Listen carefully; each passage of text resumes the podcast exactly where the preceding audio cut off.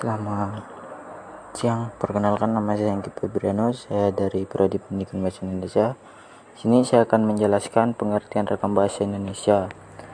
Ragam bahasa Indonesia adalah versi bahasa menurut pemakaian yang berbeda-beda, menurut tata topik dibicarakan, menurut hubungan pembicara, kawan bicara, orang yang dibicarakan, serta menurut medium pembicara.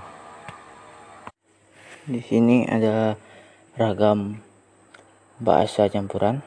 Dalam bahasa tersebut dari pokok persoalan yang dihubungkan dengan dipilih atau disukai. Yang kedua ada ragam bahasa sastra. Ditunjukkan di segi sastranya. Dirikan menjadi ragam lisan dan ragam tulisan. Yang pertama ragam bahasa lisan. Ragam bahasa lisan adalah bahasa yang dihasilkan dari ucapan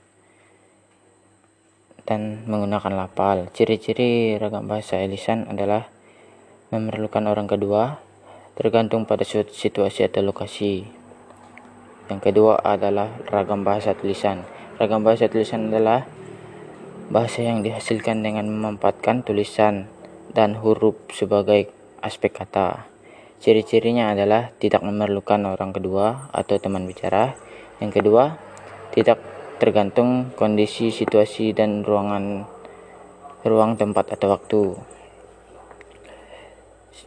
Ragam bahasa baku. Ragam bahasa baku adalah ragam bahasa yang digunakan dalam forum masyarakat seperti perkantoran sebagainya.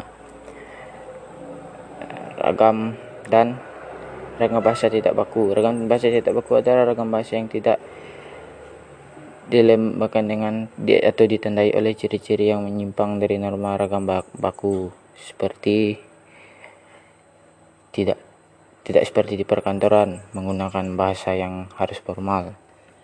Hanya ini yang dapat saya jelaskan.